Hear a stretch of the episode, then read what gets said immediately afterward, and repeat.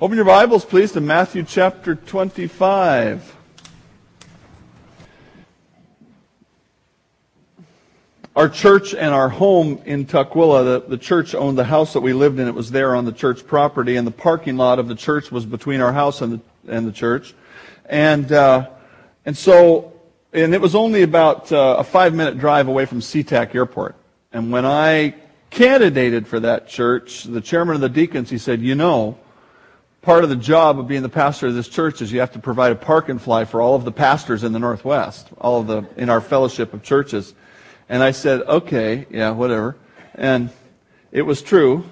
And uh, so everybody who knew me called up and said, hey, uh, we're flying out. Can you keep our car and take us to the airport? So yeah, we, we did a lot of that. In fact, when our kids were young, it was a uh, cheap family night out. We would put all of our kids in the minivan and the guests, and we would go to, in fact, when we were picking them up especially, we would go early to the airport and uh, you know had, they have a corkscrew drive up, and we went all the way to the top because it was fun and because we could park right next to the elevator, and then on our way out we would collect the little uh, tokens that went with those went with those carts, and we would go turn them in, and we'd get maybe a buck, buck fifty, you know. So that was uh, how poor we were, and. Uh, how we entertained our children. That was back in the days when you didn't have to, you know, have all the security and all that kind of stuff at the airport. So, one time a friend came who was driving a new Lincoln Town car, one of my few wealthy friends in the world, and and an older uh, couple, and uh, needed to fly somewhere, and so we took their car to the airport, and uh, and when, when I dropped him off, he said, "Use the car while we're gone." And I thought, well, thank you very much, you know. And so when Friday night came uh, for our uh, Friday night date, Sue and I put our nice clothes on and got in the Lincoln Town car and drove down through Tukwila just like we owned the place. Felt real important for one night. And that was a huge privilege for us because that was the days in which our cars were a long ways off of being a Lincoln Town car, if you know what I mean.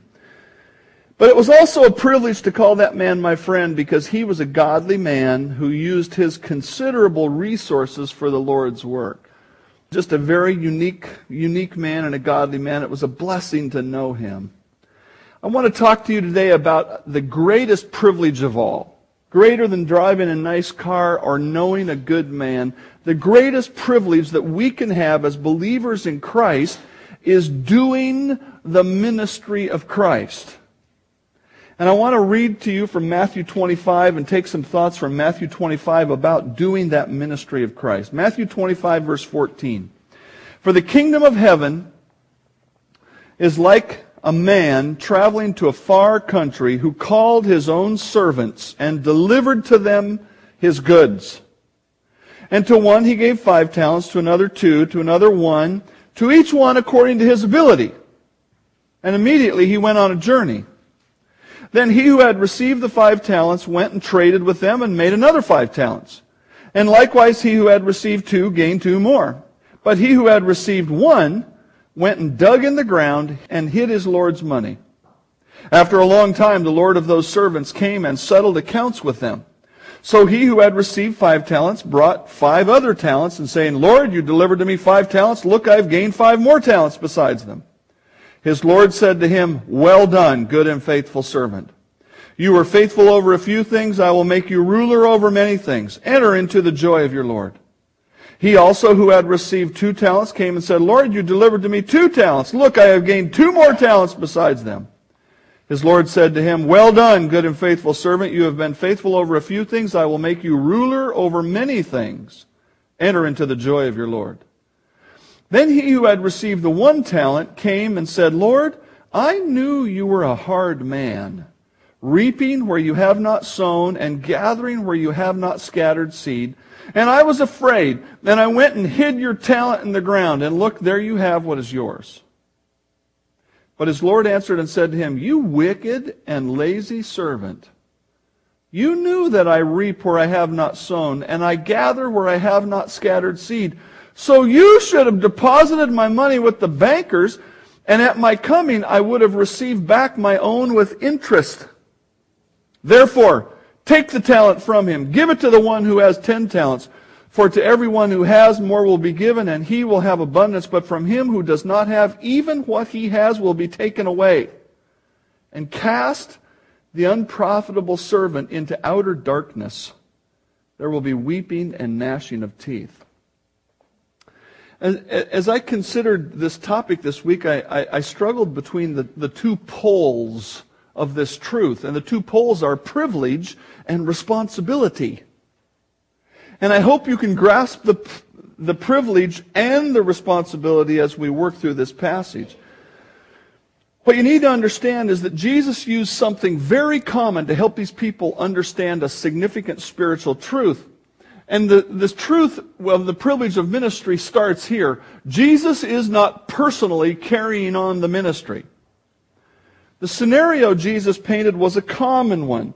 There, in that day, there were basically wealthy people and poor people, and the poor people were either owned by or worked for the wealthy people, and that was that. And so the wealthy landowner pretty much in that day functioned as kind of a CEO. He's the guy way at the top of the ladder who doesn't actually dirty his hands too much, but he guides the work of everybody else. And there were times when that CEO would say, I need to go to a far place and do some business to generate some revenue here, or I need to go on a, a family trip and I'm going to go away. Now in that day, to travel anywhere took a long time. And so today, what a business trip might I mean, you know, you can fly from here to Los Angeles, do business, and come back in one day. Think of what it would have taken to travel 1,500 miles back in the time of Christ. It would have taken months for a trip like that. And so, the landowner, the, the wealthy person, took his goods and, and essentially said, Here, you are my servants. I'm putting my belongings in your hands. I'm going to go into a far country, and then I'm going to come back, and we're going to have an accounting of what you've done. The person given the goods was called a steward. And it literally means a house ruler. And the idea would be here's a, here's a, here's a, a, an area of, of responsibility. You know, Joseph in the Old Testament ran the house for the, the fellow who was in charge of the jail in, in Egypt. He was the house ruler. So this man had house rulers, and he said, Here are my goods, do business with them for me until I come back. So he left people in charge of his home and his business and the resources to do things. Now the parallel to Christ comes along like this. Jesus Christ came here personally to initiate his ministry. And while he was alive for 33 years on the earth, his, in his human life, only three years of that were the ministry. And for three years, he walked about, he, he, he spoke God's truth to people. He recruited people to be the house rulers, the stewards. We, the apostles were the initial people. There were 12 and then there were 70 and, and, uh, and then they multiplied out from there. But there were these people. He did the ministry. He set everything up. And here, almost to the end of his ministry, he's saying, now guys, the kingdom of God is like this. And what he's saying is, I'm the ruler, I'm the owner, and I'm getting ready to leave, and I am not personally going to be here doing ministry. Now I understand, as you should, that Colossians 1:17 says Jesus holds the universe together. I understand as Colossians 1:27 says that when we come to faith, he takes up residence in us. Christ in us, the hope of glory. I understand that Christ is advocating for me in heaven. So I understand that He is actively doing ministry today. But I also understand that He is not personally here in this world. He is not physically present. He does not preach His own word today. He does not reach out and touch people with his own hands like he did for those three years. He is the wealthy landowner who has now gone away into a far country and he will return. Jesus is not personally carrying on the ministry. Jesus has entrusted his belongings to his servants. The word talent here has been misused and misunderstood in many ways. It has nothing to do with the word that we call physical talent. Our musicians have musical talent, and they also have a whole lot of practice time in to develop that talent. That's not talent here. The word talent is a transliteration of the Greek word. You, if you want to you know, amaze your friends and neighbors, you can learn a Greek word this week. Talenton. They took the Greek word talenton and just whacked off the on and made it talent in English. Because there really wasn't a, an English equivalent. Because the word talent in the original language doesn't mean gold or silver or a specific item. It means something of value. Now, if in the text it had said he gave them talents of gold or talents of silver, it would mean a piece of gold, a weight of silver. The word talent in the Old Testament, the correlating word, means something that, it means a weight or a measure. Like we use the word pound to measure how much overweight we are. It's a pound, you know, or whatever. And the word talent really corresponds to some, some weight that had to do with a valuable possession. Clearly, Jesus didn't say he gave them talents of gold on purpose, because if he had, we would only think that the kingdom of God, that what we do for the kingdom of God is give it money. And that's not the point here. The point here is that this, this man who owned much took sizable things. I mean, if, if it was a talent of gold, it would have been a fortune. And if it was five talents of gold, it would have been a huge fortune. And he put large amounts of valuable possessions under their control. Really, what he's saying, in, in a sense, what he's saying is everything that I have is yours. Now go and use it for me. But there was a certain quantifying of how much he put under their control. And did you notice also that it says it was according to their ability?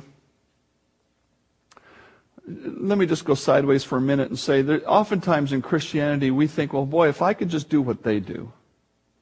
But you know what? It doesn't matter what you can't do because God has given you some possession, some talenton, based on your ability. That's the coolest thing. God's only going to hold you accountable for what He's put in your hands. God has entrusted His belongings to His servants. Now, what are those valuables? What are the belongings He has placed with us? Well, I'm just going to touch on a few of them, but the first one certainly is the Word of God. And that would, that would start and focus on the gospel. From a child, from childhood, Paul told Timothy, you have known the Holy Scriptures, which are able to make you wise for salvation through faith which is in Christ Jesus.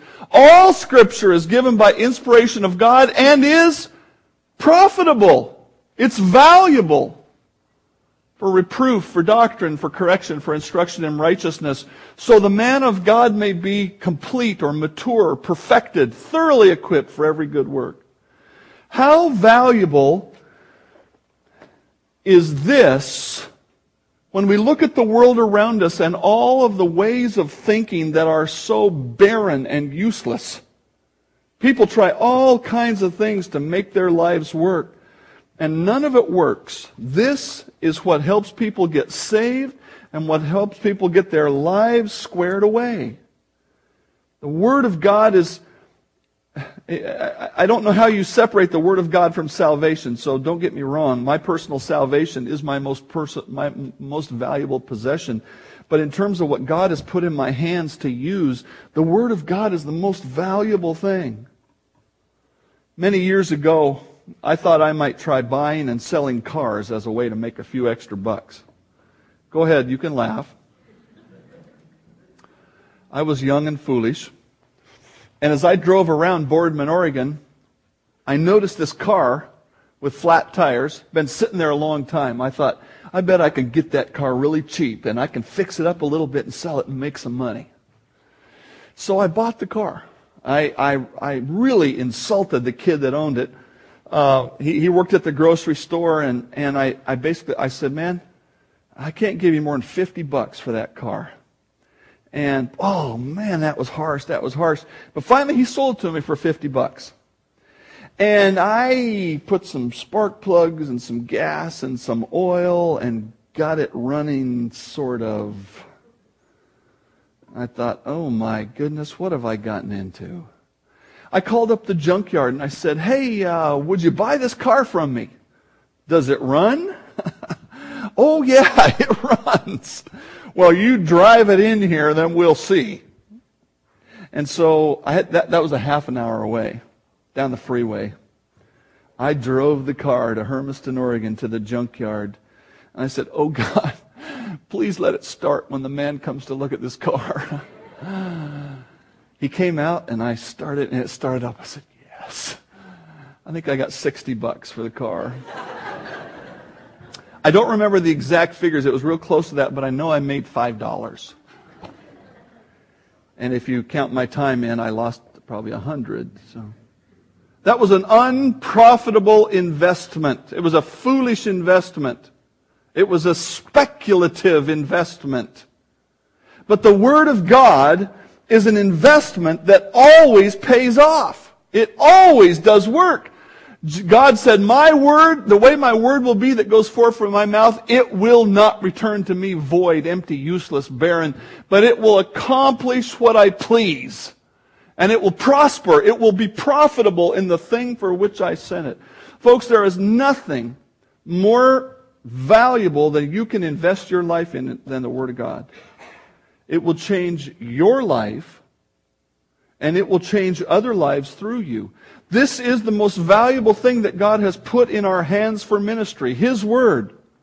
He has gone to heaven. He's not going to speak the truth by Himself. He's given it to us to give out for Him. The second thing that the, the Lord has given us is the Holy Spirit. The Holy Spirit.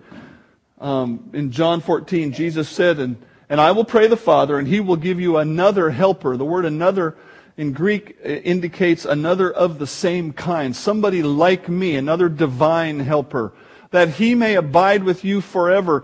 The Spirit of truth, whom the world cannot receive because it neither sees him nor knows him, but you know him, for he dwells with you and he will be in you. Jesus was referring here to the, to the fundamental change that occurred from the Old Testament era to the New Testament era when he said he dwells with you. He was with the people of God, but now he's going to be in you. Every person who accepts Christ as their Savior receives the Holy Spirit implanted in. And the Spirit does many things in us and through us. 1 Corinthians 12 12 says he places us into the body of Christ. Romans 8:26 says he translates our prayers to God. John 16:8 says he convicts us of sin. Galatians 5:22 says he produces the fruit of Christ-like character.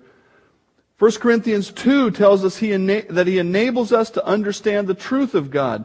Romans 8:16 tells us that he gives us the awareness and confidence of being a child of God. His very name, comforter, means that he comforts us. The reason that so many of our senior saints have gone to be with the Lord out of a time of peace, even when facing their own death, is because of the ministry of the Holy Spirit, confirming in them that they know the Lord. How valuable is that? How valuable is it to know down in your soul, yes, I'm a child of God. Yes, I'm ready to meet the Lord. What a tremendous, tremendous possession God has given us in the Holy Spirit. The third thing that the, the Lord has given us is a spiritual gift. In Ephesians 4 7, we read this But to each one of us grace was given according to the measure of Christ's gift. Therefore, he says, when he ascended on high, he led captivity captive and he gave gifts to men. One of the results of Christ's victory over sin, death, and Satan made it possible for us to become righteous and therefore ready to receive a spiritual gift, which he also gives us at salvation. As a believer, I have the ability and you have the ability to make a contribution to the ministry of Christ in the church and outside of the church as well. You don't need to feel useless or incapable or unskilled. If you're a believer in Christ, you have a gift and you can use it for the Lord. Now, stick something in Matthew 25 so we can flip back there in just a minute, but I want you to turn to the book of James. The reason I want you to turn is because I want you to underline a verse if you never have. I would encourage you to. You, you know, you don't have to, obviously, but. And it's James 1:17 because the fourth thing that I want to talk about in the valuables that Christ has put into our hand is every good thing in your life. Look at James 1:17. Every good gift and every perfect gift is from above and comes down from the Father of lights, with whom there is no variation or shadow of turning. Now, in this chapter, that verse sits in the context of a contrast with where sin comes from. He's asked the question, why do you fall into sin? And he, he talks about that. He says, but in contrast to that, he says, sin comes up out of your own sinful human nature. But in contrast that, every good and perfect gift comes from above, from the Father of lights, with whom there is no variation or shadow of turning. Every good thing in your life comes from God. When we ask the question, what are the valuables that Christ has deposited with us while he has gone into the far country and, and with which he wants us to serve him, the fourth category is the catch-all. It's every good thing in your life. Now tell me, I want you to shout it out. I want you to tell me what the good things in your life are. Grandkids. grandkids. Who said grandkids? Yeah, grandkids. Gonna get a witness on grandkids. Where are you at, Linda? There you are. Yeah, yeah. Grandkids. Okay. Hey, are your grandkids the Lord's or yours? You know how, you know how that makes a big difference, don't you? Because we're going to have some missionaries here in a few days, and some of them are from the far flung parts of the earth. Will you let your grandkids go to the far flung parts of the earth and only see them every four years? Only if they're God's. Only if you see them as God's. You say, yes, it's a wonderful blessing from God, but they're God's. And He gets to use them. Tell me something else that's a good thing in your life. Children and their spouses. Ditto. Something else. Husbands. Yeah. Absolutely. Wives. Something else. Friends. Shelter. Is your home, does your home belong to God? I'm, I'm, I'm not going to ask you to respond to all these questions because I want you to think. And here's what I'm saying. The way you know whether what you have belongs to God is what this parable teaches. Are you actively using it to create more ministry for Christ? See, He has given you a home, and, and He's given you a home according to your ability. Some of you have big homes, some of you have small homes, some of you have teeny homes, some of you have homes that need to be fixed up. That's great. The Lord has given you a home according to your ability. Are you using it for the Lord in some fashion? What else has He given you? Disc golf. Disc golf. There you go. It's recreation is a blessing from God. It is your recreation subject to being used by God for ministry. Or is your recreation just yours and you get to do it and nobody does it with you? This is my recreation. Have you ever thought about your recreation belonging to God? What's something else? Music. Wonderful music we have and wonderful musicians and you have music in your life and probably have as many styles of attachment as we have people here. Is your music for God and for His ministry? What else? Nobody has mentioned your job, your money. Did your job come from God? Does your money come from God? You see, one of our problems in, in considering Christ as the master, and you know the word Lord, the Lord Jesus Christ, the word Lord means master. That word Lord Jesus Christ rolls right off of our tongue. But to stop and say, wait a minute, He is the Lord. He is the Lord in this parable, and He's given me all of these good things. Is 10% of the money His? No, no, I'm a big tither. I give 11%. So 11% of it His. Now the other 89%, that's mine? Absolutely. The greater point, though, is to say, you know what? God has put all of the money in front of us. And it's not about how much we give to the church. It's saying, are we using this in some way that encourages His ministry in the world? Now, that doesn't mean giving it all away. Some of that money pays the payment on your house where you have a home Bible study. Some of that money helps support your kids when they go to college to learn their career and do their service for the Lord. You know, all those things. I understand that. I am not arguing for you to sell everything and give it away.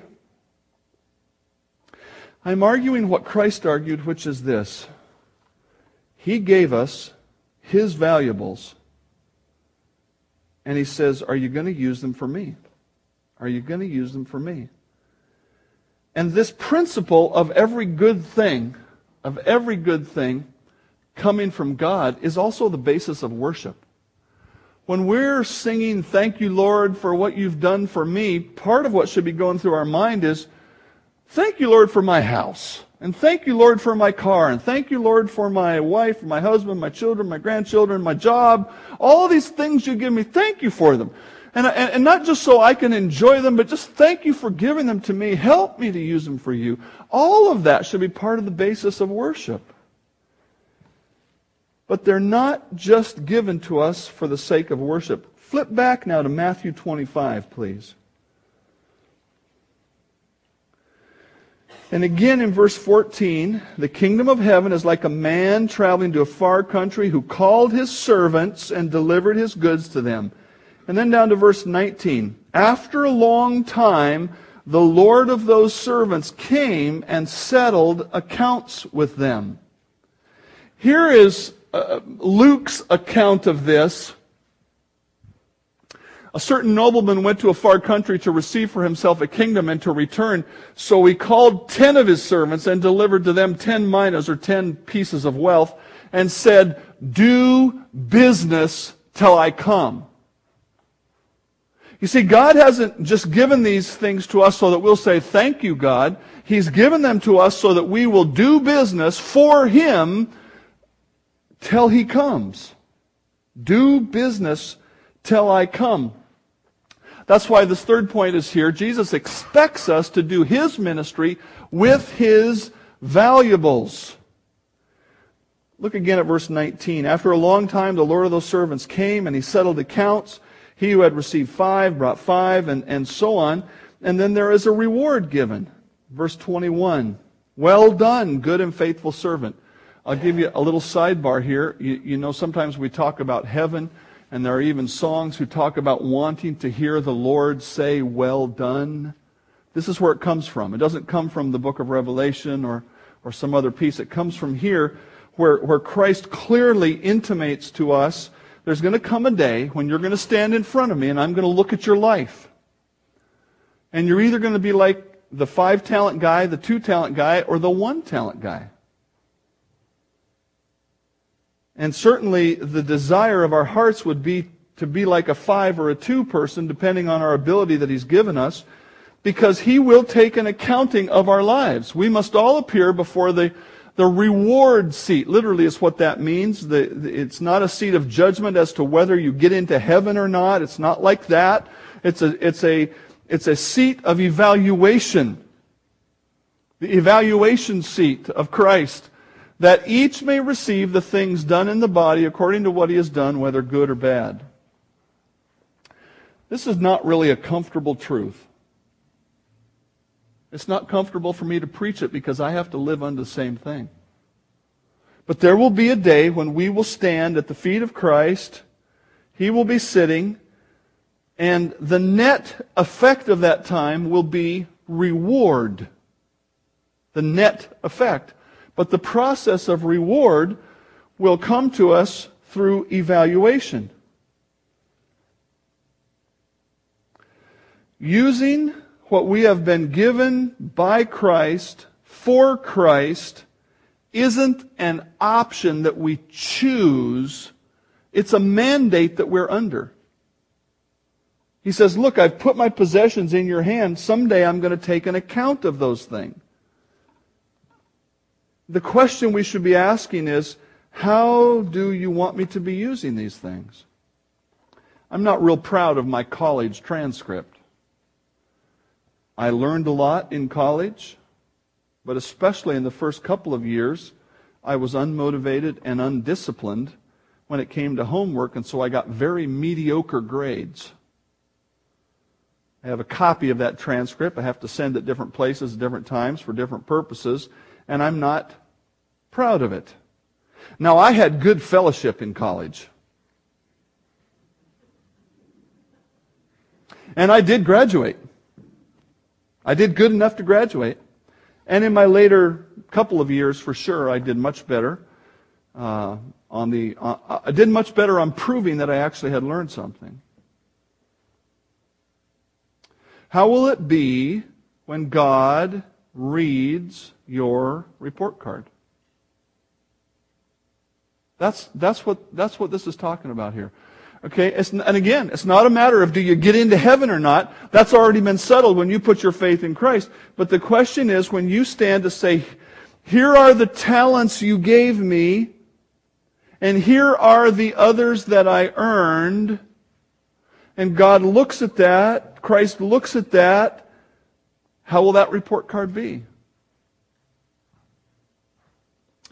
The guiding principle for our life right here needs to be like this None of us lives to himself, and no one dies to himself. For if we live, we live to the Lord. If we die, we die to the Lord. Therefore, whether we live or die, we are the Lord's. For to this end Christ died and rose and lived again, that he might be the Lord of both the dead and the living. Is your life lived for Christ? Is the anticipation of death lived for Christ? Because Jesus will reward the work that we have done for him. This is the privilege. This is the continuation of the privilege. The first part of the privilege is just that God has put his ministry in our hands. But the continuation is that he's going to reward us for what we do. Look at Matthew 25, 21. Well done, good and faithful servant.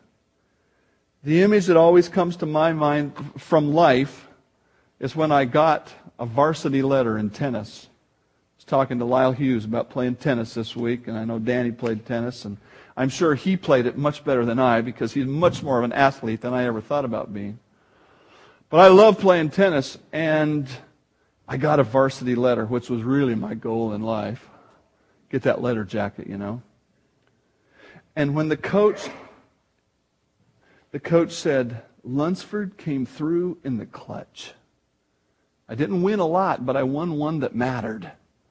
And I thought, yeah, well done, good, faithful servant.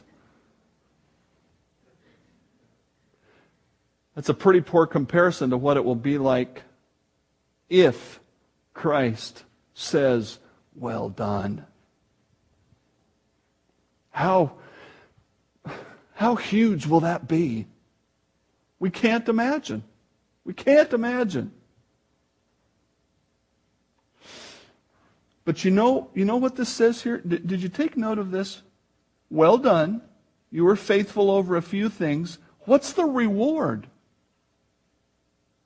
I will make you ruler over many things. Enter into the joy of your Lord. You think, is that just from the parable? Is that just a parable statement or is that something for us? Well, I'll tell you what, this answers the question. And they sang a new song. This is in heaven. This is a scene from heaven in the future. You, and, and all of the believers are around Christ saying, You are worthy to take the scroll and to open its seals, for you were slain and you have redeemed us. That's us. Only human beings are redeemed, not angels or anybody else. You have redeemed us to God by your blood out of every tribe and tongue and people and nation and have made us what? Kings. Kings and priests to our God. We think a lot about worshiping God, but we don't talk a lot about the fact that God says someday He's going to make us kings. I believe it's, it's both in the millennial kingdom and, and perhaps even in the new heaven and new earth those who come to faith in Christ during this church age and who serve him well. The scripture says if we suffer with him, we will also reign with him.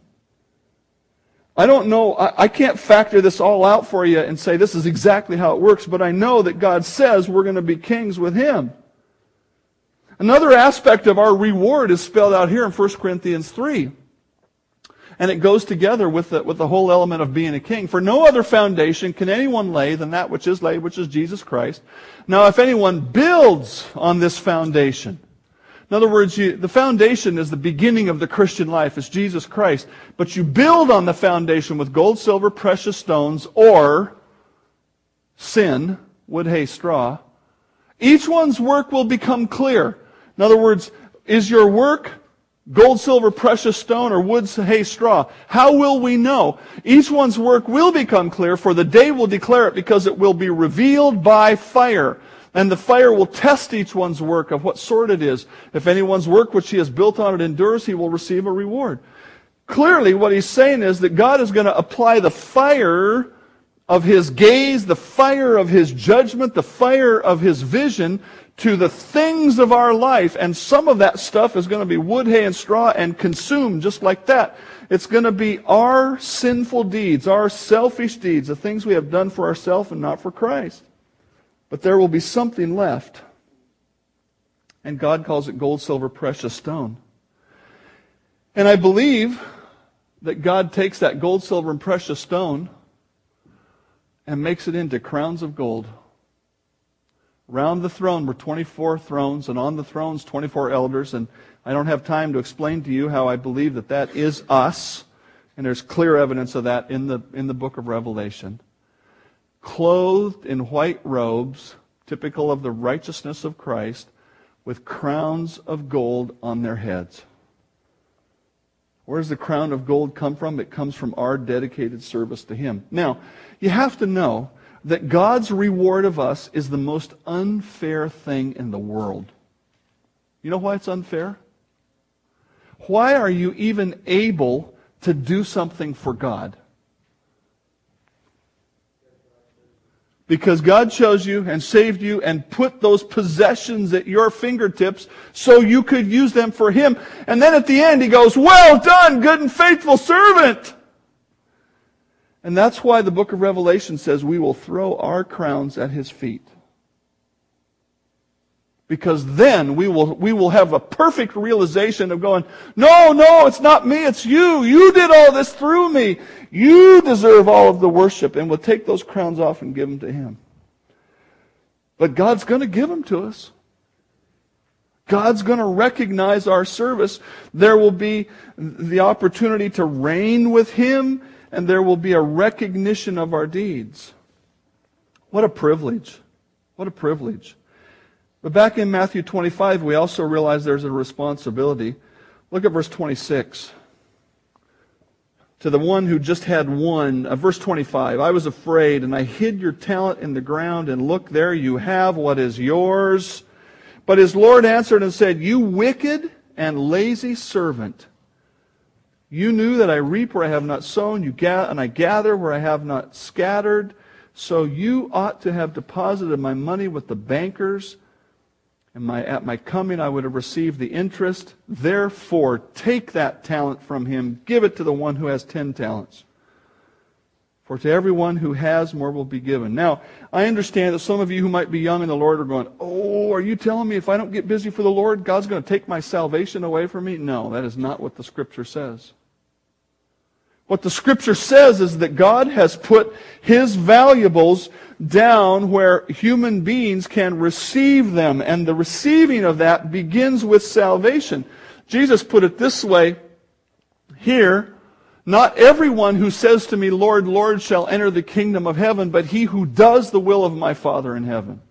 He's not saying we have to do things to earn salvation, but he's saying, when I give you my word and it contains the truth of Christ dying on the cross, and you being a sinner, and that faith is the only way to that, I have put that possession at your hand. If you're sitting here in church today, you heard that truth at least twice, once now and once at communion.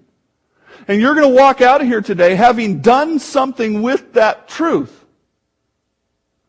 And what God is saying is, look, I put my possessions in your hands and you just took it and stuck it in the ground and thought someday you'd come back and say, well, I went to church.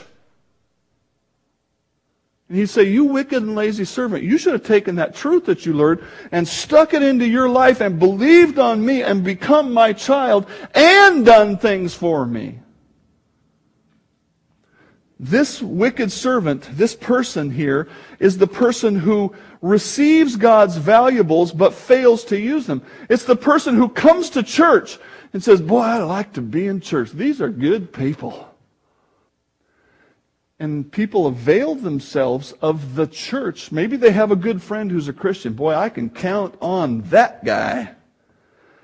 And what that is, is God has put the Holy Spirit in that believer and that person is with you. And maybe you even look at his life and go, well, I know the Lord's touched that guy. He used to be this way. and Now he's this way. And I can see the Lord at work and I've heard God's word and all this exposure to the valuables of God. And what have you done with it? Well, if you've never appropriated it inside so that it changes your life, then you're going to be like this person right here who comes up to not the bema seat, not the reward seat of Christ, but to the great white throne and says, Lord, Lord, didn't I do a lot of religious stuff in your name? And he's going to say, I never knew you. We can't earn our salvation by religious activity, but the proof of our salvation is the impact it makes in our life. The proof of our salvation is the impact it makes. You don't have to prove it to me. Not about proving it to me. It's not about proving it to the church. It's about demonstrating it to you and to God.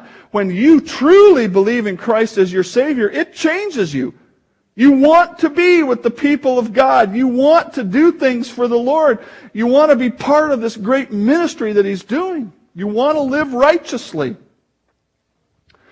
And friend, if those desires are not in you, then maybe you've just been around the stuff of God and it hasn't gotten into you.